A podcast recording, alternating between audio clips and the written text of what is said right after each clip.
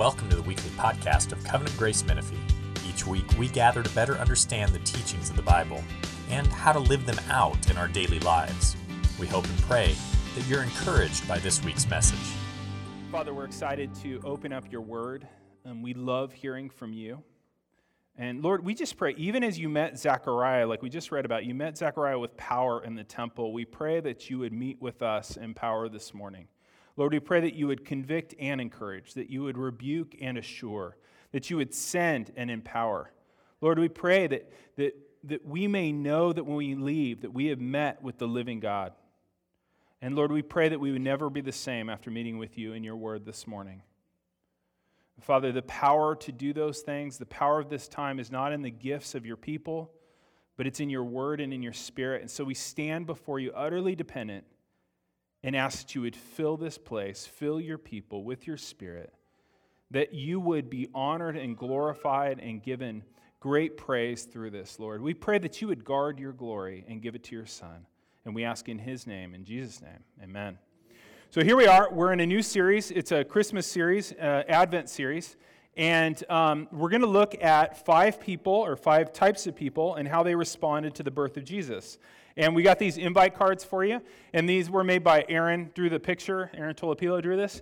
It's really cool. It's got the people we're going to look at. We'll look at Zechariah this morning. Uh, we'll look at Mary. These are the shepherds, obviously. And then uh, Simeon. And then um, who's the guy that's not stoked about Jesus' birth? Anyone? Right, that's Herod. So we're going to do Herod as well. Um, so that's what we're going to do. We're going to go through those three. And uh, you might ask, like, why such a long Christmas series? You might ask that. Um, or you might ask, why start so early?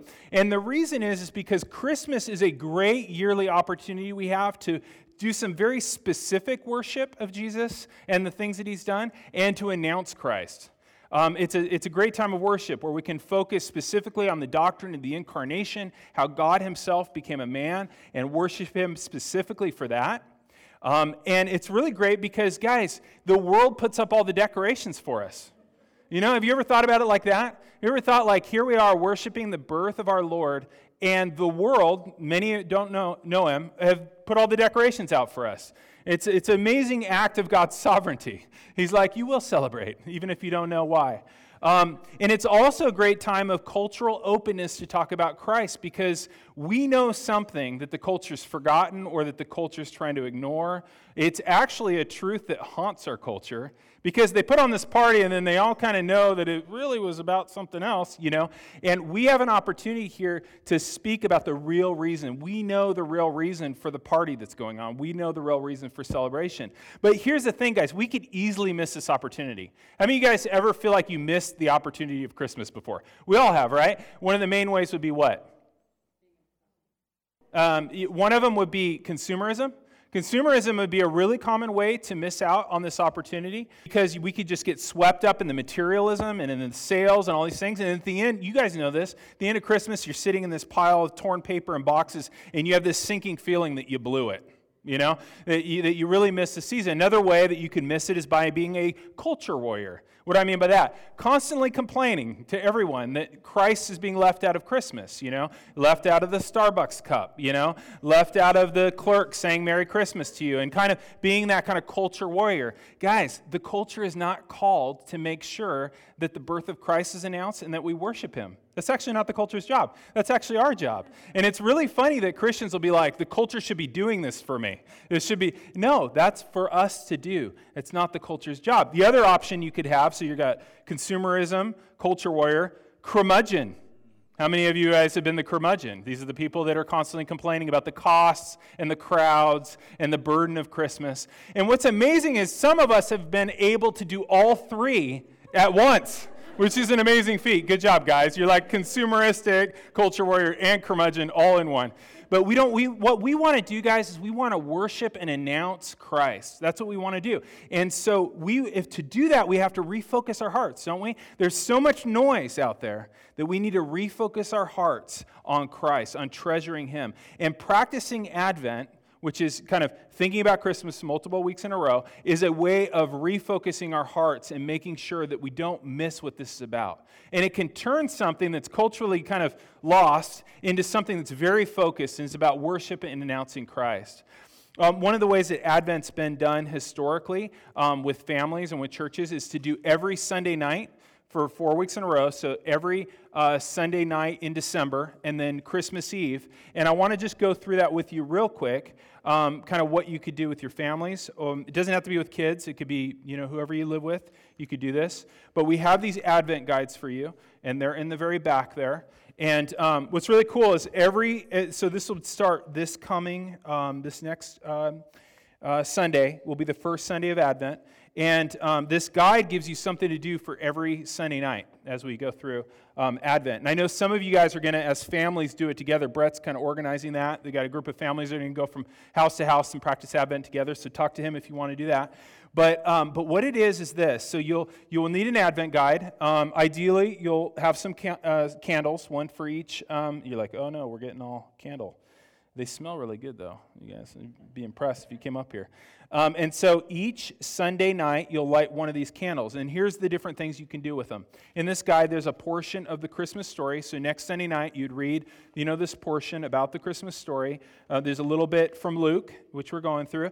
And then there's a little bit from the Jesus Storybook Bible. So that kind of makes it easier for younger kids. And once again, it could be done with adults as well. And then there's a little commentary you'd read and then you'll sing a song. And so uh, the first song is Away in a Manger. And uh, the best way to do this, if you're not real musical, is go on YouTube, Away in a Manger with lyrics. Um, dads kind of vet that ahead of time because you could get really weird ones. So get a really good one, okay? Get a really good version. And so what you'll do is read this portion, um, sing together the song, have either one of the kids or one of the adults pray, give thanks to God, and then you light one candle. And so first time you'll light one. So it's usually four purple ones and then the white ones for Christmas Eve. So you start with this first one. And then the second week, you'll light both of them, and then you'll kind of go around. Really fun for kids. Kids love fire. Um, it adds a whole element of danger. If you're having a hard time getting them to focus, light your candles first, and that'll kind of quiet them down because they're going to be looking at this. And it has great symbolism. Even our passage, it talks about a light coming to those in the darkness. The candles are, there's a reason for it. It's got great symbolism. And uh, why do we do this? We do this to retrain our hearts throughout Christmas and focus ourselves and our families on what Christmas is about. Um, the word Advent means coming. And it's a time when we remember that God kept his promise to visit and save his people. And it's also a time, as we'll see in this passage, to remember that God not only kept his promises in the past, but he's going to return and visit his people again and give us the full benefits of salvation. That he kept the promises in the beginning, he's going to keep the promises yet to come. And in Advent, we remember that God has, has kept those ancient promises and he'll keep all the rest. And that's actually why Luke wrote the Gospel of Luke. Luke wrote the Gospel of Luke to show us that God has kept his promises, his, his ancient promises. Look at the beginning in verse 1. He says, Inasmuch as many have undertaken to compile a narrative of the things that have been accomplished among us, just as those from the beginning were eyewitnesses and ministers of the word have delivered them to us, it seemed good to me also, having followed all things closely for some time past, to write an orderly account for you, most excellent Theophilus, that you may be certain concerning the things you've been taught. One thing to realize in here is that Luke intended to write a historical account, okay? He's not writing a myth, he's not writing a legend. He doesn't start it with once upon a time.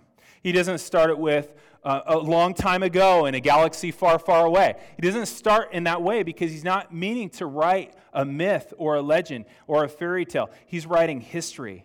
And when you read those first few four verses, you can see that. He's, and he roots it in historical, um, in historical events. He mentions people like Herod, who's a historical figure you can look up in regular history. Um, Caesar Augustus, Pilate. It's rooted in regular history. A lot of times we say, like, oh, there's the Bible story and then there's real history. No, this is rooted in real history. These are accounts of it. Luke was aware that some had already written historical accounts. He says that some had written accounts that they had based on eyewitnesses. He's probably thinking of Mark there. And he's saying, I wanted to add to the historical record. And he says that he did it with extensive, careful research. It's interesting. The beginning of Luke starts a little different than the others. He's specifically saying, I'm a historian taking a historical task. Um, he was professionally a physician, but he's writing a historical narrative. What's the narrative of? Look at verse 1.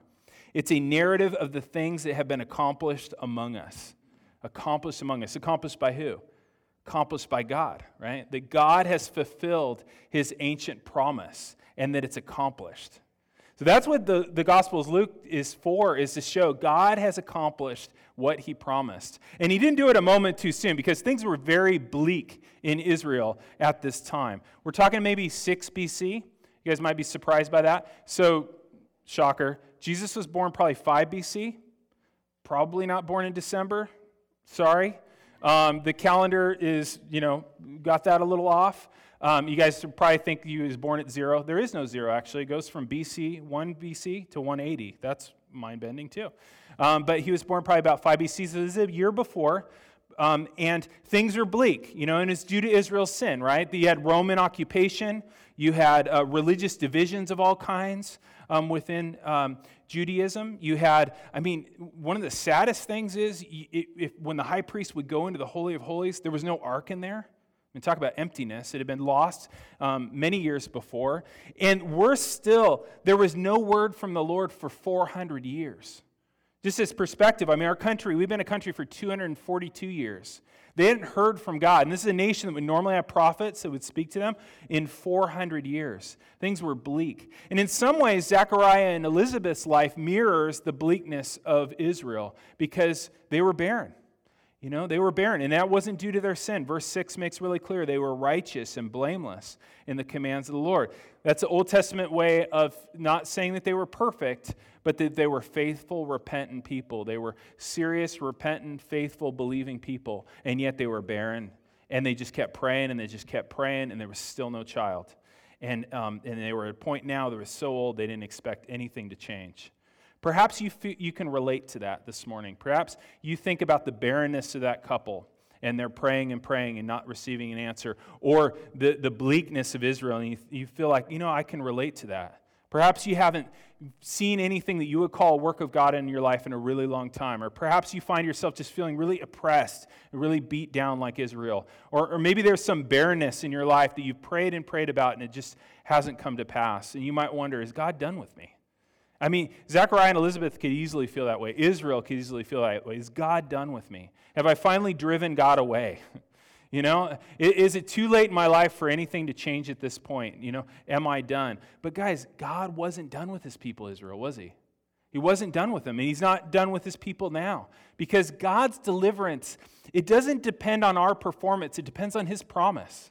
When God makes a promise, he keeps his promise regardless, right? And so God made a promise to his people, and no matter how they failed, he was going to accomplish it because God keeps his promises. And so Luke is a historical record of the things that have been accomplished, the things that God's accomplished according to the promise.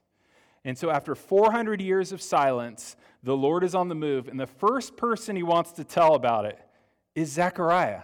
Isn't that amazing?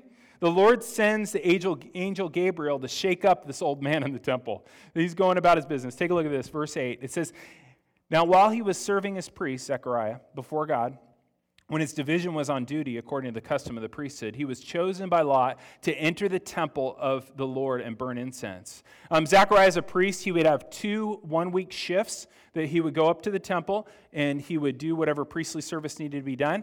And he was selected this time in a very special way to offer incense. So there would be the daily sacrifice. And when they're making the daily sacrifice, one of the priests would go into the holy place and offer incense. Now, this isn't the Holy of Holies. You might be thinking of that one place where the high priest can only go once a year. That's not that place, it's the place right out from there. So you have the, the court of the Gentiles, anybody could come in there. And then you have the court of women, any purified. Um, a Jewish woman could be there, and then a court of men where any purified Jewish man could go. Then you have the holy place, which is somewhere that only the priests could go when they were assigned to. And then you have the Holy of Holies, where the high priest could only go in once a year. This is the holy place. And he's been selected to offer incense, which is a huge honor. A lot of times, uh, one commentary is saying they probably got one chance to do this in their career because there's like 18,000 of them. They do this little lottery system. And so it'd be very rare to get to do this. And so here he is. He goes in the holy place. He's offering the incense. And the incense thing is really cool because the passage says that the people are praying outside. The people are praying to the Lord outside, and he's offering incense. And the incense, guys, was actually a symbol of how much God loves the prayers of his people. Isn't that amazing? And so while they're praying, they're offering up this incense, and it's a, it's a symbol of how much God loves the prayers of his people. It's as if when we pray, he's like, ah, smell that? That smells good. It's like the bacon, right? Mmm, that smells good. And he, it's like the Lord saying up in heaven, He's like, Smell that? That's the smell my people praying. I love that smell. Think about that next time you're praying. Think about the fact that your prayers, it's like you're like one of these aromatherapy things, you know? There's this smell coming up, and the Lord's like, whoa, whoa, whoa. They're praying. Isn't that awesome how much delight God takes in prayer? And so here's Zechariah, and he's praying in the, in the holy place, and he's surrounded by the normal stuff. You got a lampstand, you got a showbread, you got altar of incense, and he's praying along, and then all of a sudden he notices there's something in there that doesn't belong in there. And it's a somebody, it's an angel, and he's terrified. You know, you ever had that feeling you're in a room and all of a sudden something spooks you that, and you're like, oh, that's just a, is a jacket or whatever. Like he turns out just, ah, you know, it's an angel. An angel suddenly appears and terrifies him. Guys, angels are thinking, feeling, willing, worshiping creatures just like us, but they just don't have bodies. Okay, so they're, they're, they're beings like us um, that, that are made to serve God. They're unseen. You might say, well, I don't believe in angels because I can't see them. Well, you can't see them like you can't see dark matter, and you can't see them like you can't see love. So feel free to not believe in those too but they're unseen, right? This particular angel is one of those that we actually know his name. We don't know the names of very many of them. This is Gabriel. Gabriel's had other important tasks before. 600 years before he met Daniel in Babylon. And so Gabriel is appearing to him, and, and Zechariah is terrified. Look what Gabriel says. He says, Don't be afraid, Zechariah. Your prayers have been heard, and your wife Elizabeth will bear a son, and you shall call his name John, and you will have joy and gladness, and many will rejoice at his birth. He says, Don't be afraid, Zechariah. Rejoice. And this son that Zechariah is going to have is the son that we know now is, is John the Baptist, who would announce the coming of the Messiah. And, um, and, and, I don't think this means that, that, that Zechariah was at that point praying for a child. He says, oh, Your prayers have been answered. I don't think he's praying for that. What, the reason is, is he was on duty. Okay? He's on duty. His job is to pray for the nation, not himself. He's praying for the nation. And he was old. It's clear from the narrative he did not expect, like, oh, Lord, you can still come through and give me that baby. You know, no, he's not doing that. He's, he's super old. He's given up on that. What God is responding to is two things. He's responding to the prayers that Zechariah made decades ago. That's instructive to us, isn't it? He's making good on promises that were made decades ago, and he's making good on the, on the, on the prayers, sorry, the prayers that were made decades ago, and the prayers that he was making today for Israel. God's killing two birds with one stone. He's answering prayers that were from decades ago, and he's answering his prayers for today for Israel to send this messenger. And look at what uh, Gabriel says to Zechariah about his son John and what he'd be like. In verse 15, he says he'll be great before the Lord. In verse 15, he says he'll be odd he says he's not going to drink any alcohol. He's not going to drink any wine. That would have been very odd back then. But that's only the beginning of oddness for this man. Because in Mark, we learn that he was clothed in camel hair, wore a leather belt, and he ate locusts and honey. So this is a guy wandering around eating bugs and honey, okay? a very unusual guy. And it says at the end of our passage that he would, was living out in the wilderness. Another unusual thing about him in verse 15 says that he'd be filled from the Holy, with the Holy Spirit from the womb. Now, those of you guys who have kids know that doesn't come standard. Okay? That's definitely an aftermarket feature, right? But this guy was actually filled with the Holy Spirit from before he was born. And it highlights God's choice of him, setting him apart birth, from birth for this particular task. There was never a time when John was not indwelt by the Holy Spirit. It's fascinating, right?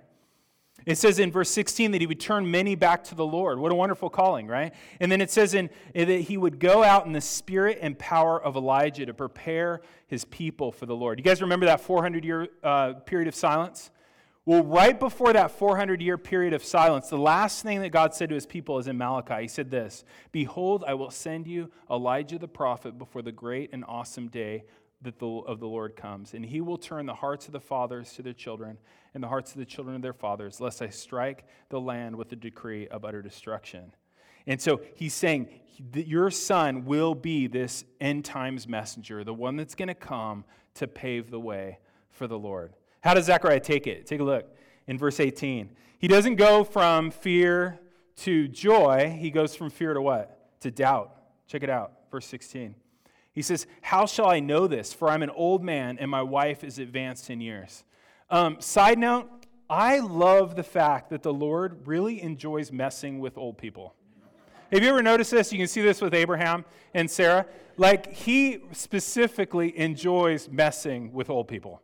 And I just love that. You know, here he's kind of thinking, I'm going to wind down my career. I'm kind of done. I'm going to kind of go back to the farm or whatever.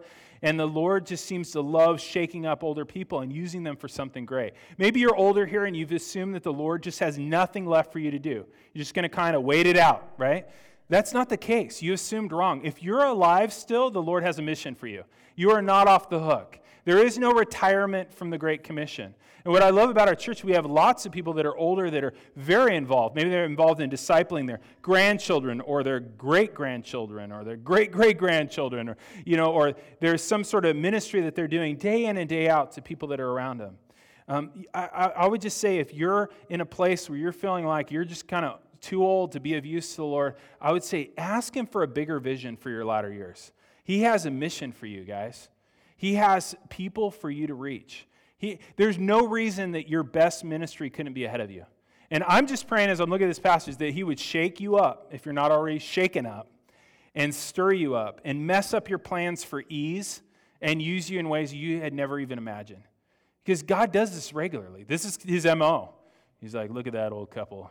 Let's shake them up, you know? And he finds some way. So um, if you're trying to live it out in ease, just beware. He disturbs older saints. But Zechariah thought that the Lord was done with him because he was too old. Look at verse 18 again. He says, How will I know this? I'm old. My wife's old. And I love Gabriel's answer. He says, How will I know this? And he goes, I'm Gabriel. It's kind of like, do you get angelic messengers every day? Like, you know, it's like, how will I know this will happen? It's like, this is how you know. Right? This is pretty straightforward. And he says, I stand in the presence of God.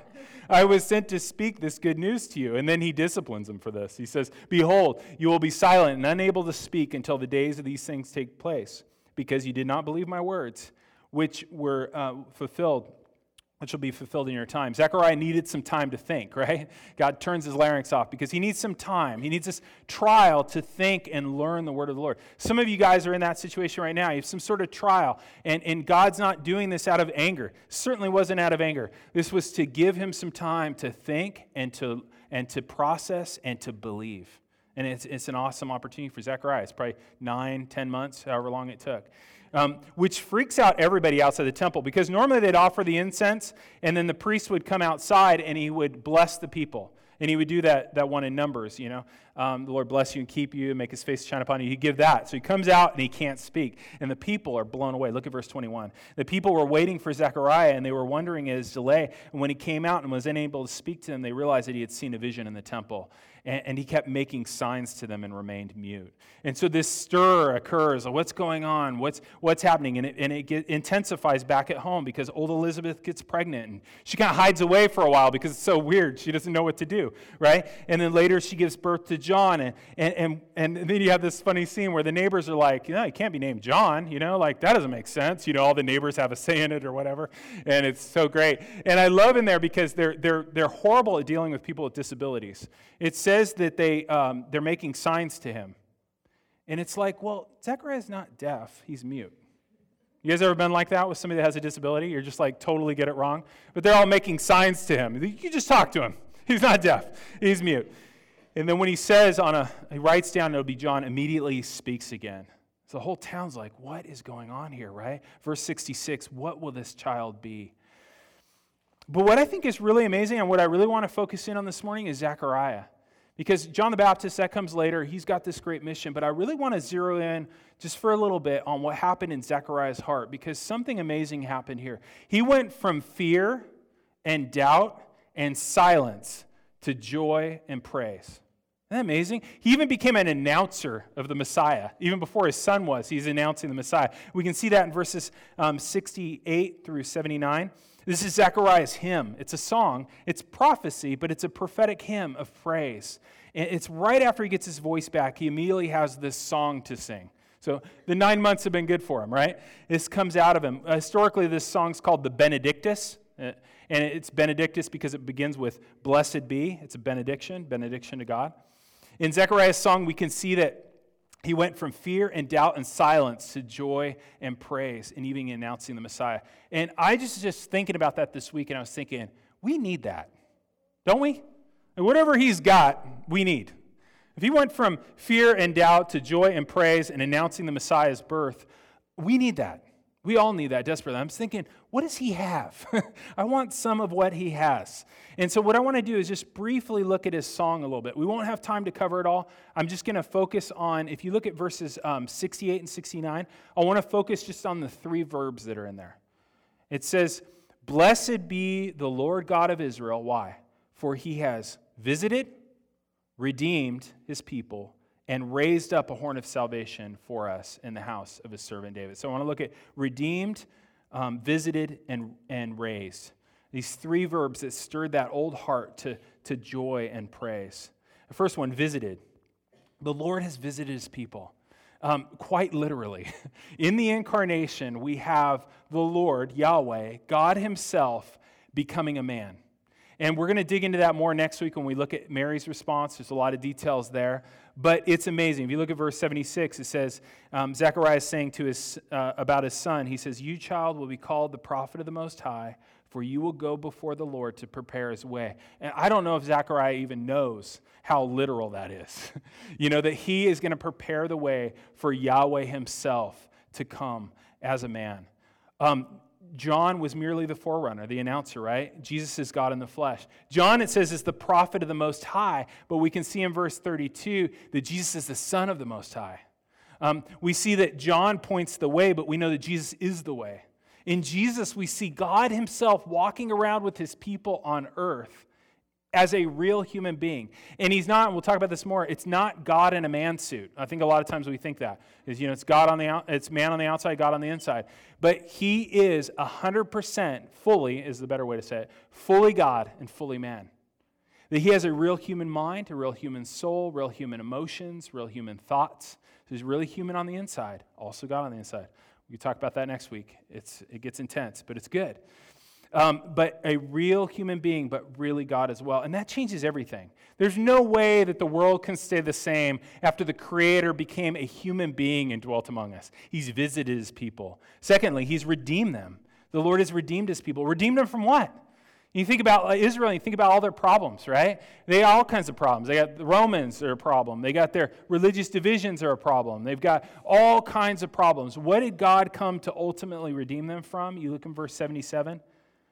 It says that he uh, to give knowledge of salvation to his people in forgiveness of their sins. They had all kinds of problems, guys, but their real issue, their re- greatest problem was their sin. Your greatest problem is your sin. Okay, a lot of times we think like my greatest problem is like my spouse's sin, my kid's sin, whatever, my boss's sin, whatever it is, right? Your greatest problem is your sin.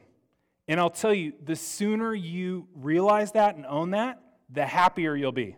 You think that doesn't make sense. No, it does make sense. There's a solution to your sin. There's a solution to your sin.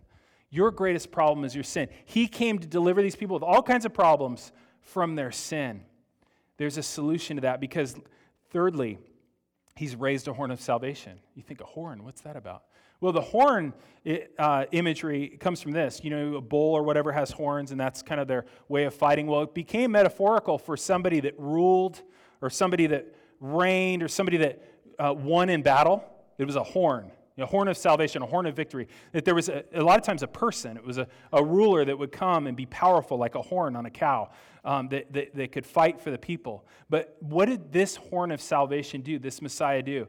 He, this horn of salvation was, it says, raised up. He was raised up on a cross.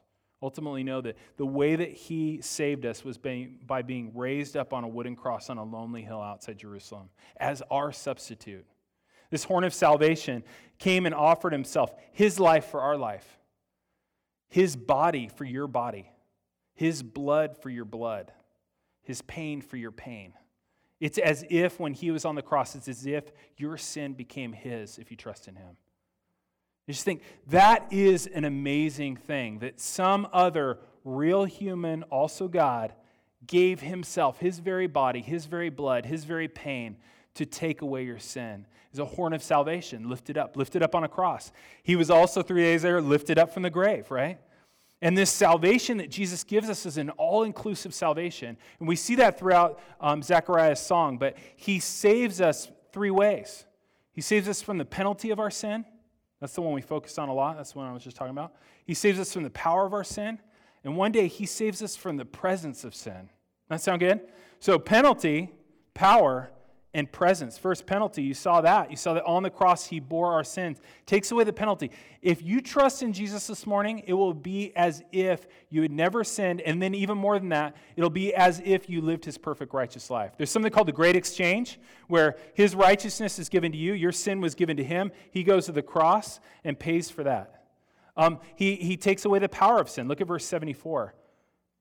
Zechariah says that he has come to do this, that we might serve him without fear in holiness and righteousness before him all our days. One of the things that's included in this horn of salvation being raised up for us is that he breaks the power of sin in your life. Not just forgiveness of sin, but freedom from sin. Not just the penalty of sin removed, but the power of sin. You say all at once? It's a process. God shows us how to walk in that. He, he works with us to, to take away those yokes because these guys were under oppression, right? They're under Roman oppression. But the worst oppression was their sin. The worst oppression you could ever be under is your sin. Sin is the real oppression, it's the real slavery, it's the real power that keeps us down. Jesus came to save us from the penalty and the power. That we might serve, doesn't this sound good? That we might, and this is talking about our lives right now, that we might serve him without fear and holiness and righteousness before him all the days of our lives. That's what the cross gets, it's the power of sin. Thirdly, the presence of sin.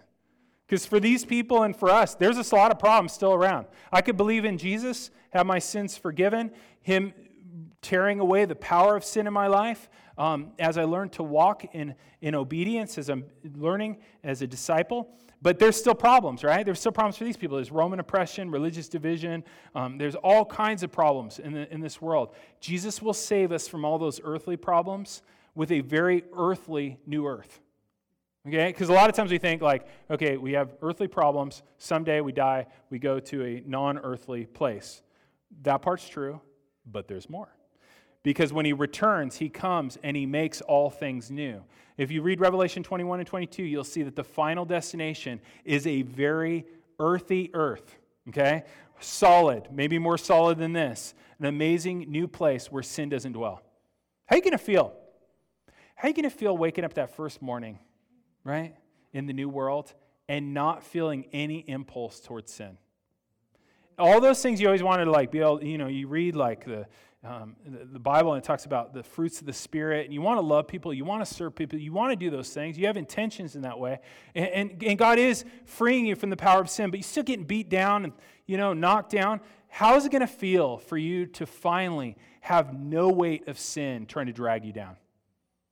It's going to feel awesome. We're going to look back on the way we tried to follow the Lord here, and it's going to be as if we were like 700 pound people that we were like this, you know, all the time, like, okay, I'm going, Lord, here I go, you know? And then in the new world, to have our resurrected bodies be made new and not have the presence of sin in our lives is going to be a great freedom. How can we be sure? Careful, right? That's what Zechariah asked, right? How can we be sure? How can we be sure? How can we be sure these things will happen? The way that we can be sure is that God is a promise keeping God. What turned Zechariah's fear and doubt into joy and praise? It was that Zechariah saw the Lord fulfill one of his promises, so he trusted him to do the rest. Isn't that amazing? That's what happened. That's the way faith works, guys. Faith is not actually that mysterious. The way it works is this you have faith in people that are faithful, you trust people that are trustworthy. You see people that do things that they say they're going to do over and over again, and you put your faith in them. You put your trust in them. Works the same way with the Lord. Zechariah saw that God made good on one of his promises, which actually a couple of them, which would be silent. He would have a child. He would have his voice restored to him. He saw that God fulfilled those promises, and he trusted him for the rest. But here's the thing, guys. We have seen way more answered promises than he had right? Way more. And we should trust him more, right? And I don't think we give him credit for keeping his promises like we should, right? Zechariah saw the birth of his son. But we live in a time after a bunch of other promises have been fulfilled. The Lord has visited his people, right, in the incarnation, just as he said he would. Um, the Lord has redeemed and saved his people by the cross, just as he said he would. The Lord has risen, just as he said he would. The Lord has ascended. Jesus has ascended to the throne, just as he said he would. The Lord has sent the Spirit at Pentecost, just as he said he would. He has kept all of his promises along the timeline, and we can trust him to keep the rest, right? There's no reason not to trust him, right? We should trust him. Advent's about remembering all that the Lord has accomplished in his first coming so that we'll have confidence that he's going to keep the ones of his second coming, right? What else has he promised to do? He has promised, if you're trusting in Christ, repent of your sin, trust in Christ, he has promised to you to keep you until the end, the, to return for you, to resurrect you. That's a big one. To resurrect you, new body. He has promised to reign on earth and be your everlasting joy. And we shouldn't doubt that he's going to do any of that. We have no reason to doubt any of that because his track record is perfect. Okay, so if we doubt that, like the problem's with us. Okay, perfect track record, we're like, I don't know. You know, it's like he has done it. We shouldn't doubt any of it. And you know what, guys? He's already accomplished the hardest promise. Hardest one's the cross, right? Cross, resurrection, those are the hardest ones. Coming back, not a big deal. Keeping you, not a big deal. Uh, making the world new, not a big deal compared to what he's already done. I love the image in 78. Take a look at it. He says, Because of the tender mercy of our God, whereby the sunrise shall visit us from on high, to give light to those who sit in darkness in the shadow of death, and to give our feet into the way of peace. I love this image. It's an image of a sunrise, really common. It's in Isaiah as well about the Messiah being like a sunrise, right? And, um, and you know, in the morning, some of you guys were up real early this morning, and you know that light you have before you can see the sun, but you see the light coming over the horizon, right? And no one, when they see that, doubts that the morning is coming. No one's like, I don't know if it's going to be day. Like, no, you know, you know it's going to be day, right? It's, it's inevitable. Guys, he's fulfilled his promises to the degree that we shouldn't doubt the rest is coming, right? He's fulfilled the promises. He has already given us more than the first light of dawn. And we should have no doubt that He'll bring the rest at His coming. There's no rational reason to doubt He will bring the rest. Zechariah went from fear and doubt and silence to joy and praise, and even became an announcer of the Messiah. And guys, so can we right? This is where the power of it comes from. Advent is a season of announcement. Advent is, is about announcing the news that God has kept his promises in Jesus, right? And we're called to announce. And I know this is the part where everybody's like, oh, it was like, amen, amen. And it's like, uh oh, right? Guys, remember from a couple weeks ago, we are called just to announce. We are called to be his witnesses. Very rich tradition of calling ourselves witnesses, right? It goes back to the New Testament. We're called to be his Jesus' witnesses, not his attorney. Remember that? We're called to be his witnesses, not his attorney. An attorney's job is to give a complete airtight defense that wins the case. That's not your job. That's actually the Holy Spirit's job. He's the counselor, right? Our job as witnesses is to tell what we know. Isn't that nice? Because you can't change the human heart. But you're there to tell what you know. Tell what you know from Scripture. Tell what you know of God uh, changing your life. Tell of what you know in God changing the lives of people in your own church, right? We're called to be His witnesses. We're called to announce. And I want to give you guys just a very simple action plan. You don't have to do it. I can't make you do it. I think it'd be great, though, if you would do it, which is this the way you would start is bake cookies. Okay? Like every great missional plan starts with baked cookies. Now, actually, um, so bake cookies. Uh, two weeks ago, we were talking about how um, we should we need to know our neighbors. We need to know them. They need to know we're Christians. We need to serve them in unusual ways, ways that are questionable in a good way, so that they go like, "What drives these people? They're weird. Like they're weird in a good way. Like they really love us and they keep serving us. What's going on, right? So we need to know them. They know we're Christians, and then we need to live questionable lives, que- lives that would cause some question, and then we can give them the gospel. Um, I, I was talking about that. It was two weeks ago, and it's so funny. Val texted me. I think she texted me like the day after. And it was a picture of their fence had all been blown down, okay, because the winds were crazy that morning. And her fence was, it was gone. It, was, it wasn't any fence. It was all, it's like one backyard. And she goes, I think that the Lord is trying to help us to actually apply Sunday's message And I was like, that's awesome. And then I felt a little bad. I'm like, hey, you know, it was great. And so he, they said it's great. They're getting another neighbor They're sharing a backyard with them, right? They come up with a plan for a fence. That could be you. No, I'm just kidding. Okay. So bake cookies, okay? Or if you don't bake cookies, you can do something else. Our neighbor, Roland, he brings us regularly smoked meats. Okay, so if you can smoke meats, smoke them if you got them, right? The meats. bake cookies. Okay, so this is what you would do. You bake cookies You'd take said cookies to your neighbor, you'd bring them an invite card, and this has some, you know, about our series and things like that. It would say, hey, I'm a Christian. Go a step further. We've got these Gospel of Luke books. They're really nice ones, too. They got a nice little tree on them, stuff like that. A little label with their web address. Um, and what you can do is you include a little card, a little handwritten note that just says, hey, the first two chapters are the Christmas story. You guys realize that, right? Luke's the best one to do the Christmas story from because the first two chapters are all the Christmas story. Guys, what we want is we want your neighbors to know you're a Christian, to be served by you, and we would love for them to read Scripture.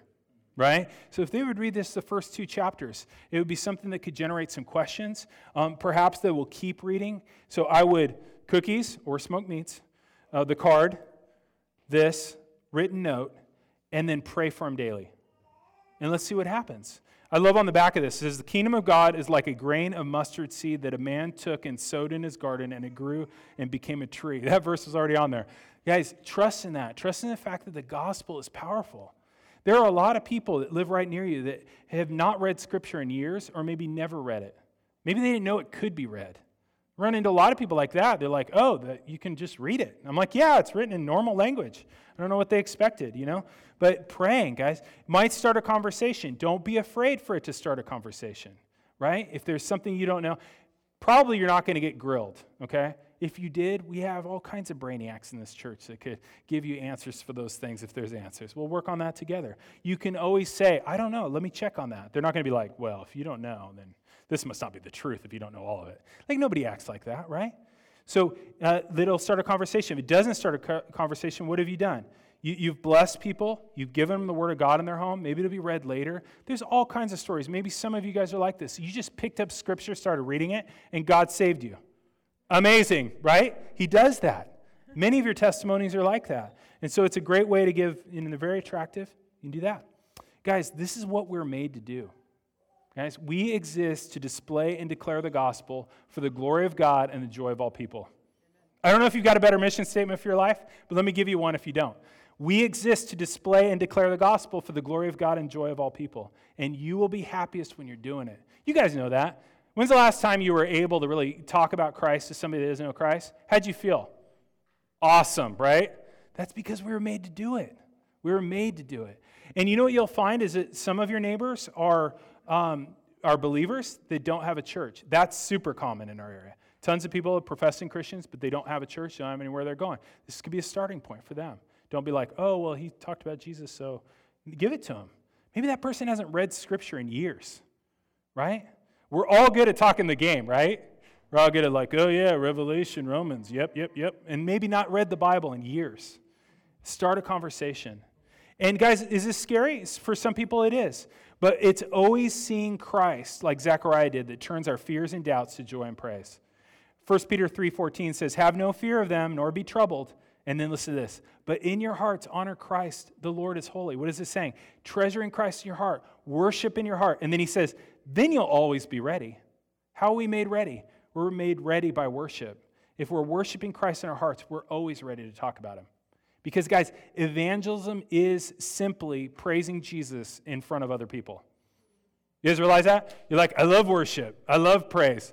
Just do it in front of other people.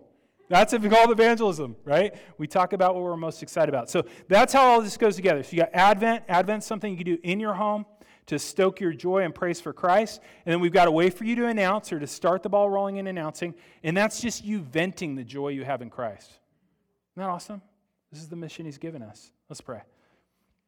Father, we thank you for the richness of your word. And like, that's a lot of verses, and there's so much more in there. I just thank you for the song of Zechariah. And just, Lord, I just pray that we would spend this week maybe pulling that song out and digging into all of its little nooks and crannies and enjoying all that's there. And Father, we pray that you would shake us up. Lord, that we wouldn't settle into some sort of comfortable retirement phase, no matter what our age. Lord, some of us are much younger and are retiring from the Great Commission. We pray, Lord, that you shake us up, you do what's needed. Knocking down fences, for example. Lord, and we pray that you would give us great joy in it, just not just a duty, but it'd be our delight to speak of Jesus to people that don't know him, to speak of him to people that do know him, but are not fully maybe aware or not fully invested in your mission. We thank you, Lord, for um, our missionaries that have gone out and left home and comfort. Thank you for Holly, who's here with us today, who's been laboring in Cambodia. We pray that you bless her work there. We pray for Lorian right now as maybe she's chilling on her Persian rug. Lord, we pray that you'd be encouraging her, give her a good time in the Word. We pray for the, the two translators that she's been sharing Christ with that said they were going to come to Thanksgiving. I pray that you had moved them. And Lord, we pray that you would activate us. Lord, we do not want to be still when there's such good news to share. we thank you in Jesus' name. Amen. So we're going to take the Lord's Supper, and the Lord's Supper is for those who have turned their back on sin and are entrusting in Jesus for their salvation. And the Lord's Supper reminds us that the Lord fulfills his promises, right? It's another reminder of that. The Lord's Supper reminds us that he's fulfilled his promises in past and he will fulfill his future ones. It reminds us that God is the kind of God that does what he says he'll do, right? We tend to break our promises. We tend to back down when the costs get too high, but the Lord walked through fire for you if you're a Christian this morning. Worse than that, he endured the holy wrath on the cross for all your sin. Guys, if the cross didn't make him give up on you, nothing will. He's already walked through fire for you. The bread represents his body, the cup represents his blood. His body for our body, his blood for our blood. The Lord's Supper, guys, is not our pledge of faithfulness to him, it's a sign of his faithfulness to us. It's a reminder that he's been to hell and back for you, and he will certainly come back for his bride. And so, Christians, take the bread, take the cup, take courage. The Lord is faithful. Thank you for listening to this week's podcast. If you'd like to know more about our church, you can email us at info at covgracemenifee.org. May the Lord bless your week and guide your steps.